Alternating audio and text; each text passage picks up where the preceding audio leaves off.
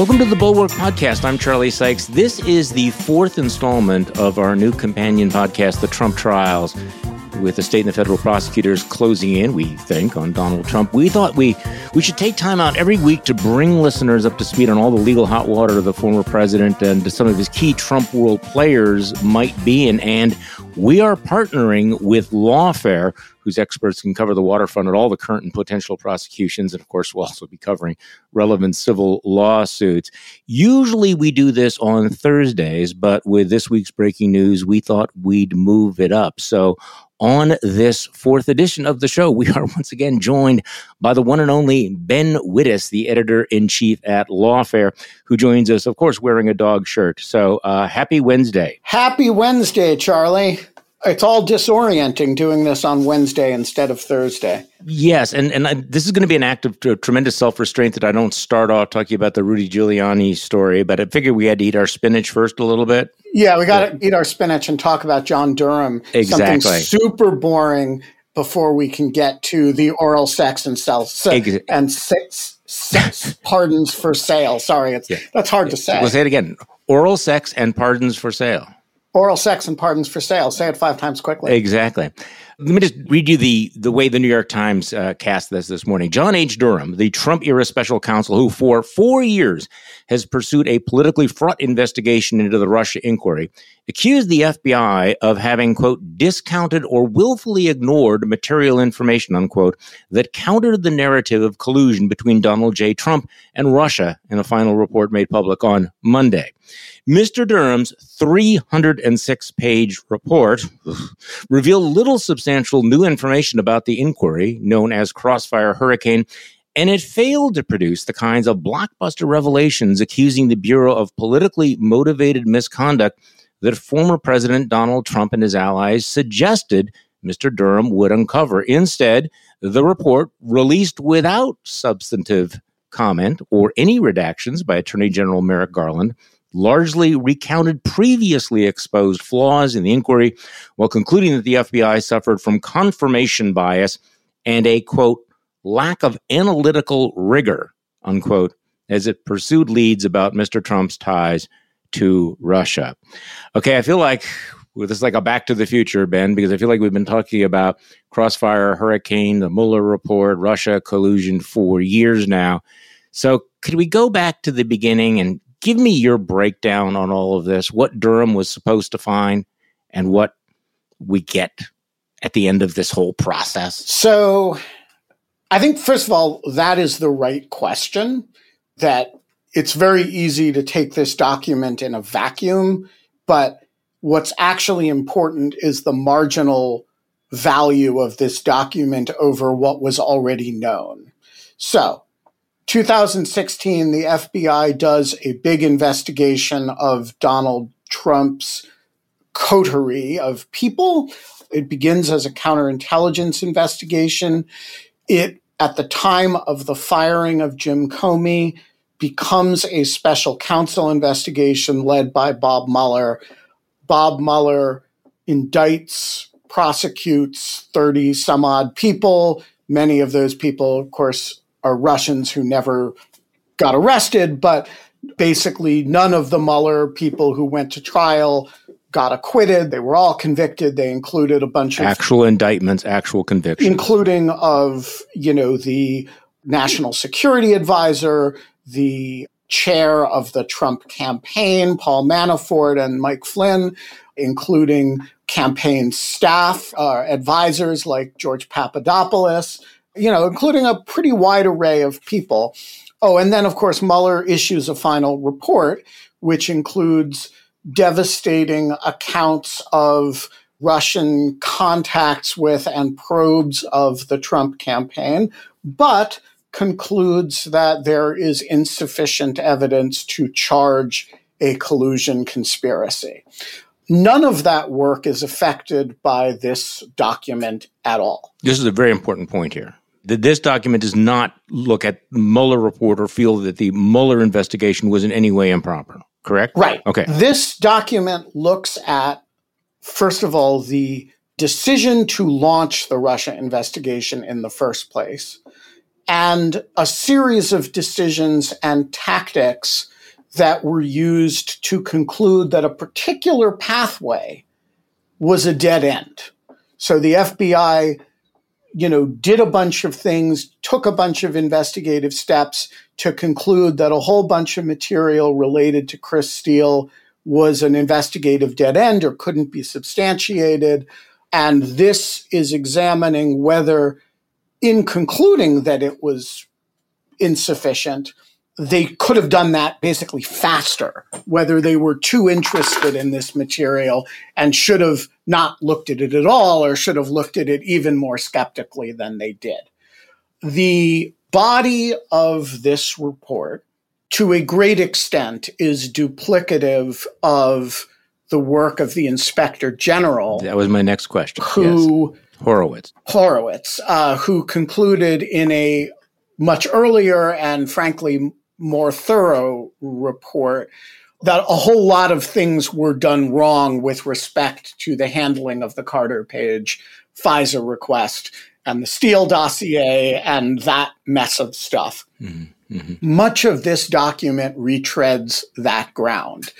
There is a certain set of issues, however, that Mr. Durham looks at in which he disagrees with Inspector General Horowitz. And I'll come back to that in a moment. Mm-hmm. And then there's a certain set of issues that he looks at and that Horowitz didn't look at. So let's take first the stuff that's duplicative. Yeah, the FBI fucked up on the Carter Page FISA. We knew that. Again, it's bad. It has prompted significant reforms, changes of procedure within the FBI. Mm-hmm. It has caused a lot of friction with the Foreign Intelligence Surveillance Court. It's a genuine set of issues. It's not new, and I don't think Durham adds a lot. I agree with Charlie Savage, the author of that New York Times story, that Durham doesn't offer a lot new in that regard. So, however bad you thought it was yesterday, that's about as bad as you think it is today. The second issue is one on which Horowitz and Durham disagree, which is Horowitz agrees with the FBI that it was appropriate to open the Crossfire Hurricane investigation in the first place. And Durham spends a lot of time arguing that it's not. Now, for those who have a memory of what prompted the Crossfire Hurricane investigation, that may sound a little strange. And the reason is that it is a little strange. um, and to put it simply, I thought it was just me. Okay. No, Horowitz is right. Durham is crazy mm-hmm. on this. So you'll recall that what prompted the Crossfire Hurricane investigation was that the ambassador from Australia to the United Kingdom, who had been, this is a very distinguished Australian diplomat. He had been the foreign minister of Australia. He's a, ser- a really serious guy. We're not talking about a random player here. We're not talking about a random player here. Gives information to the United States that he had had this bizarre interaction with George Papadopoulos, who was then a, an advisor to the Trump campaign, in which Papadopoulos had gotten drunk and told him that, you know, the Russians had all kinds of disparaging material, uh, dirt on Hillary Clinton, and that it was thousands of emails and they were going to dump it. Now, this prompted the FBI to open a full investigation, and Durham thinks it shouldn't have that there was no basis on this to open a full investigation. They maybe should have opened a preliminary investigation. And his comparison point is that when they had disparaging information about Hillary Clinton, they did not open a full investigation. They gave her a defensive briefing. So I think that sounds nuts to me, frankly, that, you know, if a, if a senior diplomat from a foreign country had come to them about Hillary Clinton and said, Hey, you know, Huma Abedin got drunk the other night with me and was, you know, claiming that that the Russians w- were going to dump mm-hmm. thousands of emails. Like they would have opened on yeah. Hillary Clinton too. And the, mm-hmm, the mm-hmm, examples that Durham uses to promote this theory seem to me to be grossly unpersuasive. The third area, and this is where I think uh, he really goes into a kind of off the deep end conspiracy theory. They spent, I think, the bulk of their time as an investigation investigating whether the Hillary Clinton campaign was trying to feed the FBI bullshit and thereby prompt a big investigation of Trump. And there are a whole bunch of components of this, including the Steele dossier, including the Alfa Bank story. And Durham brought two indictments on this subject one against Michael Sussmann, a Epic Democratic fail. lawyer, the other against, and I sat through a lot of that trial. Oh, really? Yeah, yeah I hmm. sat through it personally and wrote when the jury went out. I wrote on Twitter, they won't be out long. This is going to acquit very quickly. And it acquitted in like four or five hours.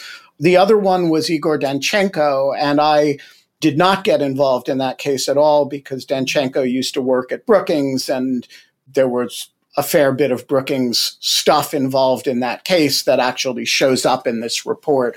And I thought it wasn't appropriate for me to write on it. So I didn't. That matter also was a very, very fast acquittal. I mean, these were spectacular failures on Durham's part. Correct. I mean, when you look back at his work product, you know, these failed prosecutions were, they were real clusterfucks. Yes, they were disasters. And, and one thing, you know, listeners should understand Federal prosecutors, as a general matter, don't lose cases. Yeah. You may lose individual counts. You may not get convictions on everything. But when you go to trial as a federal prosecutor, if a jury comes back in a few hours and just acquits, something's gone wrong. That shouldn't happen very often, or much less in all of the cases that you take to trial. So Durham is undeterred by the losses in these cases. He's kind of convinced that there was a an effort by the Clinton campaign to and associated groups to get the FBI on the Trump people in a fashion that was kind of a fraud. And you see that in the whole kind of second half of this report. And so I think my bottom line about it is, and I have read the executive summary carefully and not read the body of the report yet. So I'm this is all a little bit tentative. But my basic take on it is that what's true in here is not new. And what's new is, you know, is probably not true, or at least not persuasive. And so I guess at the end of the day, what I would say about it is Durham took longer to produce less useful, less interesting material in which there's one conviction of a single felony than Mueller took to expose the entire Internet Research Agency and GRU stuff, the Manafort indictment, the Flynn indictment. You know, this was an extremely productive investigation, Mueller's. And this is being used as a way of making us forget it or making us forget that what a contribution it made and how much we learned about Russian interference in the election because of it.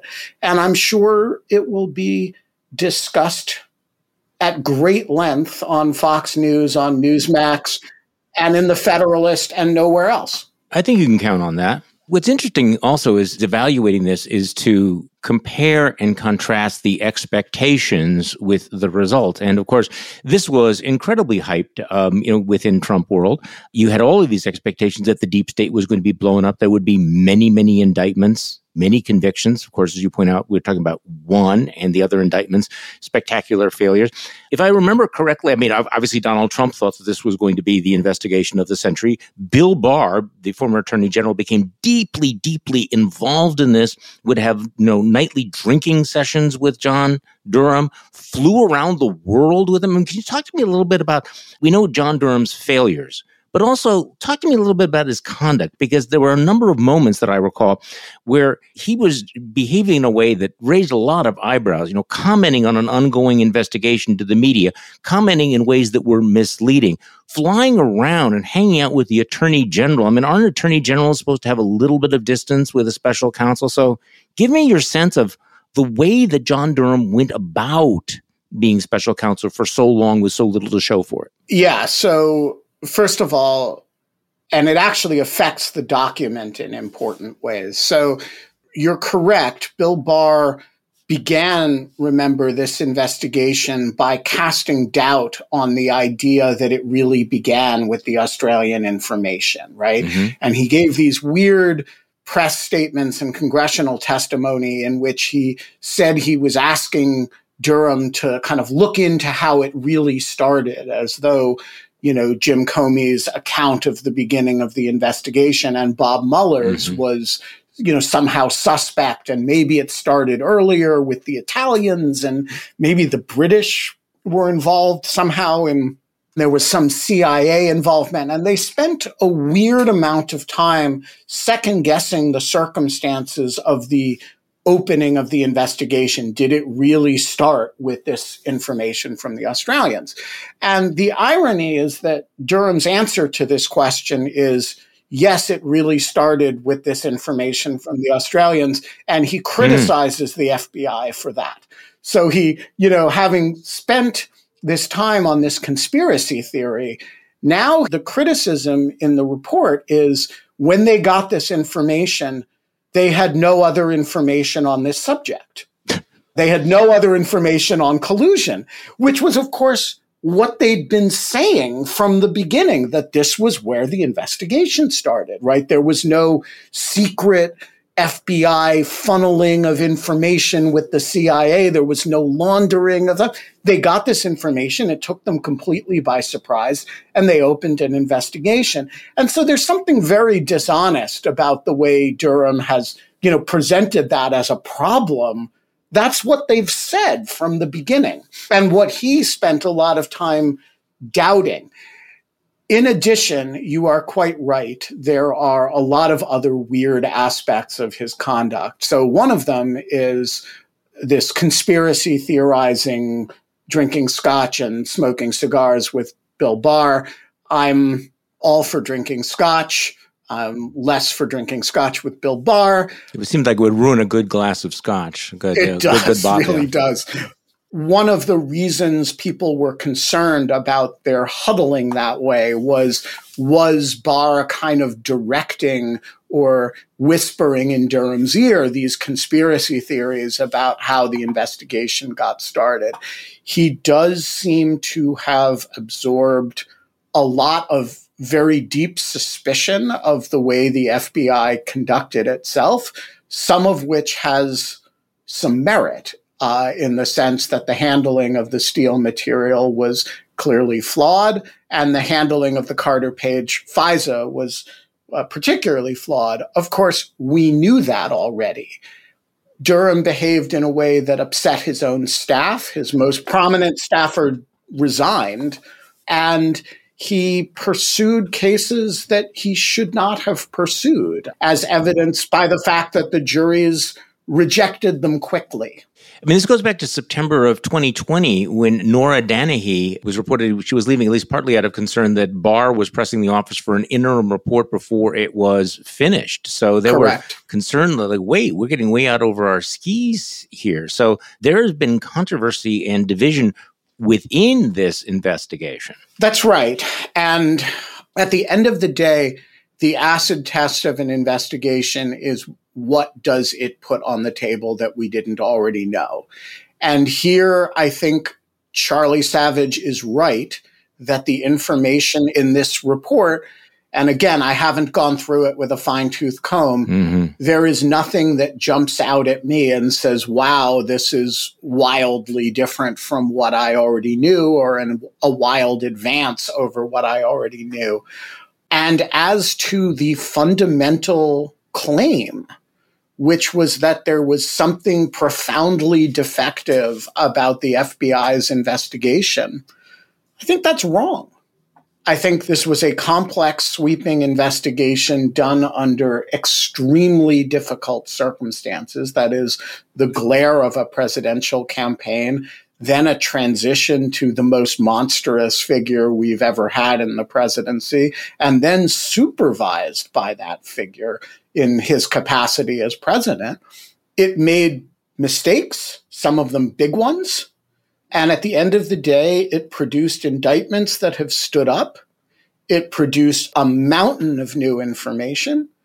And it produced, I would say, the first serious examination of what came to be the basis of for Trump's first impeachment, which is to say, not that he was impeached over this material, but he was impeached over the matters that immediately followed this material, heavily conditioned by what Mueller had found. Well, and let's pull back the lenses. You know, David Frum tweeted out about this back in February. He said, look, these are the things we know. Russia helped Trump in the 2016 presidential campaign. Trump welcomed Russian help. Trump's intimates sought even more help. Trump's campaign managers shared information. They all repeatedly lied about it. And in office, Trump supported Russian policy goals. And as we know, Donald Trump remains Vladimir Putin's poodle to this day. So in some ways, all of this is so, you know, glaringly happened in real time in plain view. And now we're in the weeds of what did Carter Page say to who and the various things when we know that Donald Trump stood up there and said, Russia, if you're listening to me, give me Hillary's emails. We know what what Paul Manafort did with Russians. We know the role that they played. We know that that after Vladimir Putin invaded Ukraine, that Donald Trump went on television and said, you know, I'm guessing that Vladimir Putin doesn't like America very much, so this would be a good time for him to give me some dirt on Joe Biden. I mean, we all of this is known. And yet, of course, we have people who are deeply invested in the it's all a Russian hoax narrative. And that will never change. That will never change. I was proud to be on the Federalists list yesterday of people who had purveyed the Russia collusion hoax and should therefore never be trusted again. I believe uh-huh. I'm number 55 on that list. And I want to say, I still believe in Russian collusion. And what I mean by that is not necessarily that there was a crime, but that Trump openly called for Russian help and made promises to, quote, get along with Putin in exchange for it. He got the help and he made nice to Putin and embarrassed the United States at Helsinki in response. And so the collusion was open and, and flagrant. And there may have been covert collusion as well. But I stand by the collusion claim. I think it is obviously and nakedly true. And I think there's two other points to be made here. That if in fact there was nothing going on, why were there so many lies told about it? Why did everybody lie about it at every state? That's number one. Number two, as the Mueller report documented in great detail, why was there such an aggressive effort to obstruct justice? An obstruction of justice, which you pointed out at the time, was in fact successful. So, I mean, those two points don't seem to militate in the direction of innocence, nothing here to see. Correct. And there's one other element which people often skate over, but I insist on emphasizing every time, which is that there is a close relationship between these events and the events of the first impeachment, which is yep, that the exactly. reason that Donald Trump hated Volodymyr Zelensky and engaged in the extortion effort against him mm-hmm. in the fall of 19 was that Trump believed that the Ukrainians had been responsible for the stuff that happened in 2016 and they had you know been responsible for sort of tarring him with the collusion stuff and so from his point of view his suspicions of and demands of Zelensky for dirt are directly related to the events of 2016. and now are directly related to what we're living through now. So this we're not just talking about this as an historical moment that took place years ago. This has real implications in real time right now and in the future. Okay. Hey folks, this is Charlie Sykes, host of the Bulwark podcast. We created the Bulwark to provide a platform for pro democracy voices on the center right and the center left for people who are tired of tribalism and who value truth and vigorous yet civil debate about politics and a lot more. And every day we remind you folks, you are not the crazy ones. So why not head over to thebulwark.com and take a look around? Every day we produce newsletters and podcasts that will help you make sense of our politics and keep your sanity intact. To get a daily dose of sanity in your inbox, why not try a Bulwark Plus membership free for the next 30 days? To claim this offer, go to thebulwark.com slash Charlie. That's thebulwark.com forward slash Charlie. We're going to get through this together. I promise. So, having eaten our spinach, Ben. Can we talk about Rudy? Let's talk about Rudy, Rudy Giuliani. Do we have to be responsible? No, not okay. at all. All right. So this is one of those stories that is, uh, you know, incredibly salacious, incredibly shocking, and yet not surprising at all. Now, I, I have to admit that I engaged in completely baseless speculation earlier today with my colleague Mona Charen you know, obviously something has gone wrong with Mayor Rudy. Something has, you know, taken a weird turn. And I did wonder whether or not there is such a medical phenomenon as uh, Viagra poisoning. That if the, the, excessive use can actually cause certain neurological effects, because there's something, that, I mean, like, holy crap. It turns out that scene in Borat, remember the movie where he's lying on the bed and playing with his pants? As I told her on, on our, our other podcast, Borat turns out to be a documentary here.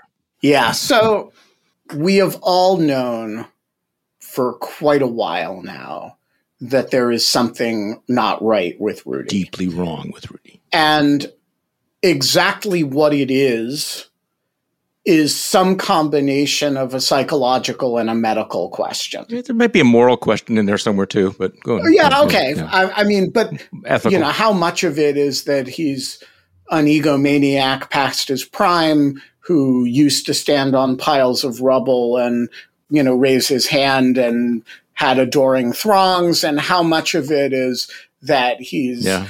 In need of money, and how much of it is that he's really horny, really horny, how much yeah. of it is a substance abuse issue. I don't know. I think all of the above. None of these are mutually exclusive. Right. And then uh, there's a, another part of it that is like a lot of people he's clearly in the thrall of Donald Trump and he's made terrible judgments that you like to think at other times in his life he would have known better than to make. And we all know plenty of people, you more than I, in the conservative world who that is true. And that's a sort of baseline condition of tens of millions of people in our politics right now. He stands out though. I mean, this story, the, these these are just allegations from this young woman who had been working with him for quite some time. It, it will be interesting to hear people, you know, talk about why someone allows themselves to be abused that long, what the psychology of all of this is. But I mean, you are talking about a really, these allegations depict a genuinely depraved individual, you know, who demands that she give him oral sex while he is on the phone with powerful people because this is what Bill Clinton did, that he would, you know, ask her to disrobe and work. I mean, it's not just horny. And I'm, you know, for people who think I'm making light of this, clearly it is deeply, deeply abusive I mean, and the the bullying here, the um, it comes very very close to the line. If it doesn't cross the line, of rape. It is certainly sexual abuse, uh, certainly in all of those categories. And then, of course, we get to this the one big thing hanging out there that she says that he was selling presidential pardons for $2 million. Now, the other allegations will be handled probably in a civil trial, civil case. We don't know all the facts, everything. But where does that allegation go? Because to have the president's attorney apparently marketing presidential pardons. That would seem to get somebody else's attention as well, because you can't do that unless the president himself is somehow involved, directly or indirectly, right? Right, or at least you'd want to know if he was, right? So you could presumably have a defense that was, well, Rudy did what Rudy did, uh, right. and I, and I had nothing to do with it. And he's it. obviously nuts, so who cares, right. right? Yeah. So leave aside the how much did Trump know about this, assuming the allegation is accurate. Look, if you're law enforcement and you read this complaint, you're going to want to talk to this person.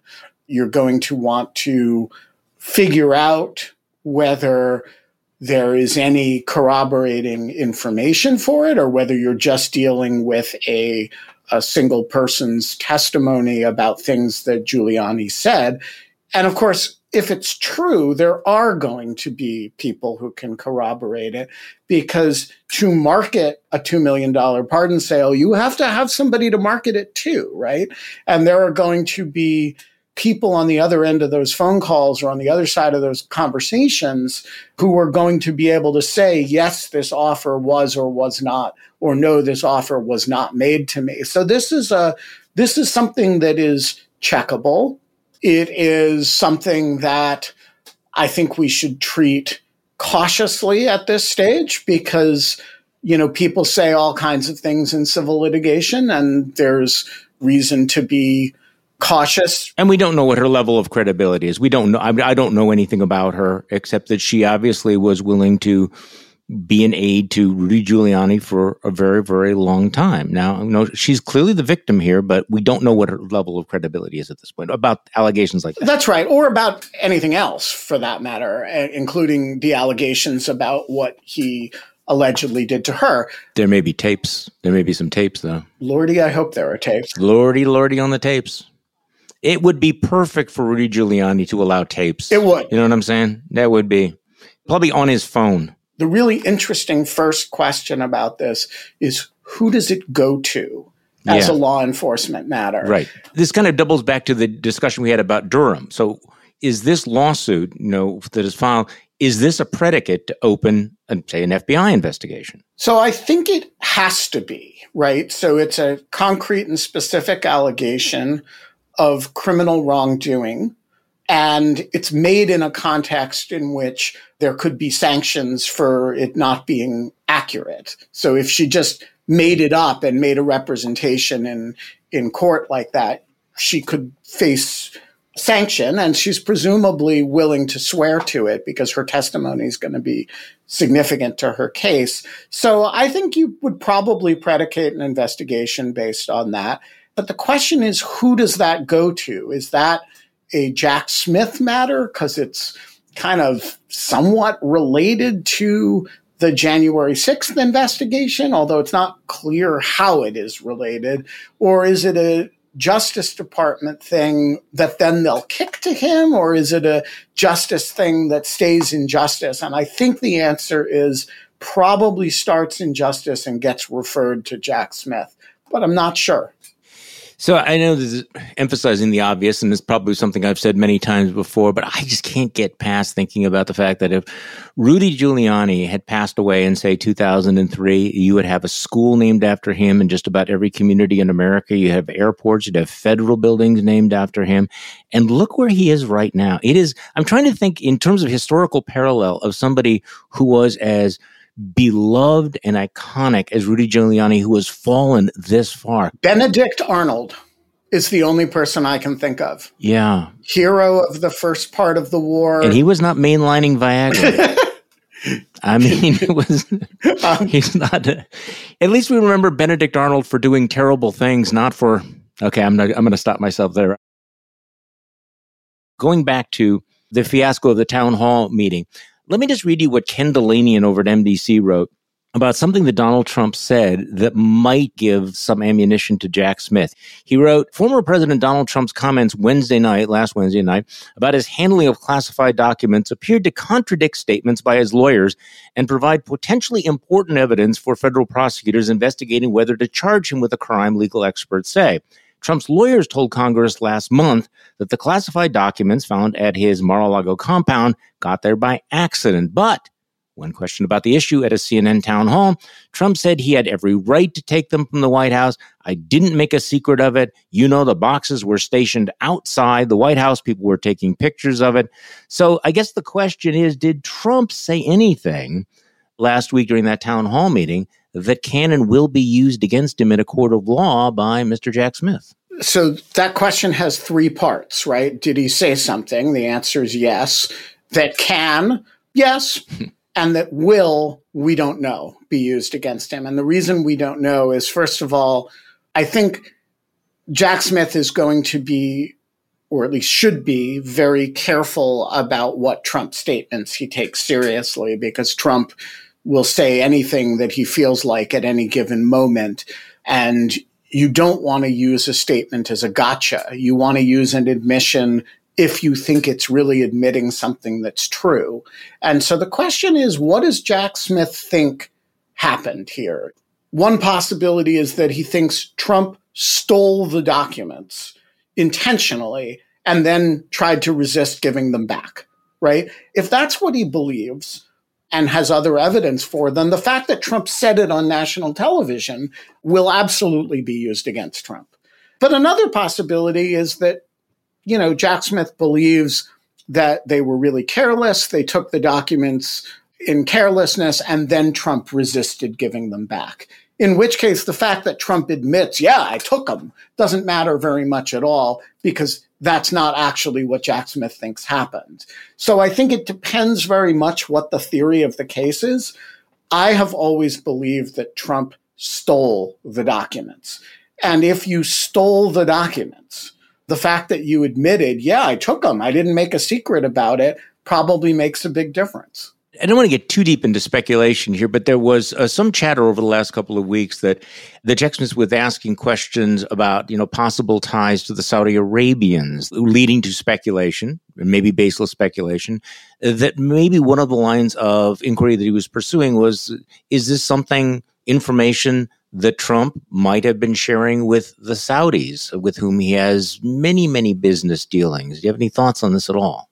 I don't. I noticed that this showed up in the stories that they yeah. were asking people about his business deals with the Saudis. It's not clear to me what the context for that is. Yeah, I don't In any investigation like this, your first priority is not the criminal case. Your first priority is accounting for what happened to the classified material.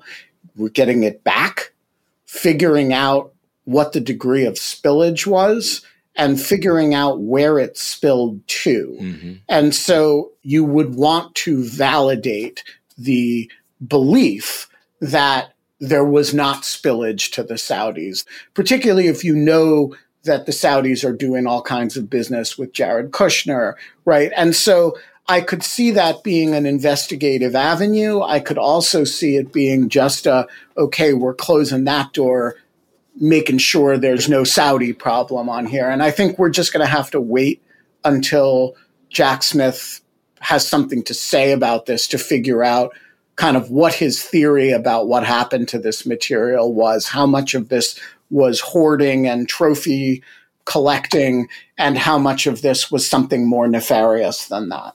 Good take. Okay, so one last thing, Mr. Wittes, I want to talk to you about your latest military campaign against the Russian embassy with Ukrainian.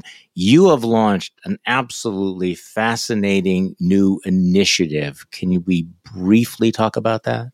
Yeah, so there are two apartment buildings I love this. adjacent to the Russian embassy compound. Mm-hmm. And one of them I have had my eye on for a while because the apartments have really nice views of the front of the embassy and they're just right close up. And I thought if I could rent one of those apartments, I could create a permanent home for my two spotlights and I could operate them remotely from home and put up a different message each night. Tell us about the spotlights, though. I mean, so people know what you've been doing. I periodically go out in front of the Russian embassy and shine spotlights on the embassies with Ukrainian flags and with that sort of thing. Everybody has to have a hobby. Everyone yeah. needs a hobby. and, and, we released a really cool video today, um, uh, which. It has a poem that we projected onto the embassy with a call for defections. So we wanted to create a permanent home for that. But I thought, hey, if I'm going to rent an apartment, I am going to house a Ukrainian refugee in it too. And so the goal, and we're working on this, it's complicated because, you know, there's a lease and the lease doesn't necessarily permit either spotlights or refugees. They have rules. But we're working on it. We're going to try to rent one of the apartments and we're calling it special military operation housing, housing for two spotlights and somebody who needs shelter in the United States from the war in Ukraine. So that is that is the goal. We'll see if we can pull it off. Yeah. So if people want to help, how do they do it? So right now, this is the first special military operation I have ever solicited funds for because normally yeah, I pay for them myself, but this one is pretty expensive because, you know, it involves a year's lease. So least, uh, the yeah. best way to support it, I will eventually set up a GoFundMe, but for now, you can just subscribe to Dog Shirt Daily on my Substack. All proceeds from the current subscription drive are funding this project. Go to Dog Shirt Daily. We have a radical subscription discount to support the project and uh, just subscribe, buy a gift subscription for somebody and everything that you donate or, or through this subscription will support this project. And by the way, if I am unable to pull off this project for any reason, the proceeds will be donated to a refugee charity. There are no circumstances in which this will not be spent on at least housing for a refugee. There may be circumstances in which I cannot pull off special military operation housing, in which case I will donate the proceeds. And if people are interested in more information on this, check my Morning Shots newsletter this morning because I will have a little bit of information on this uh, and the link that, uh, that Ben is talking about.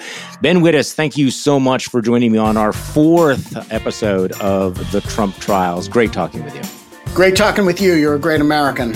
And thank you all for listening to today's Bulwark podcast. I'm Charlie Sykes. We will be back tomorrow and we'll do this all over again.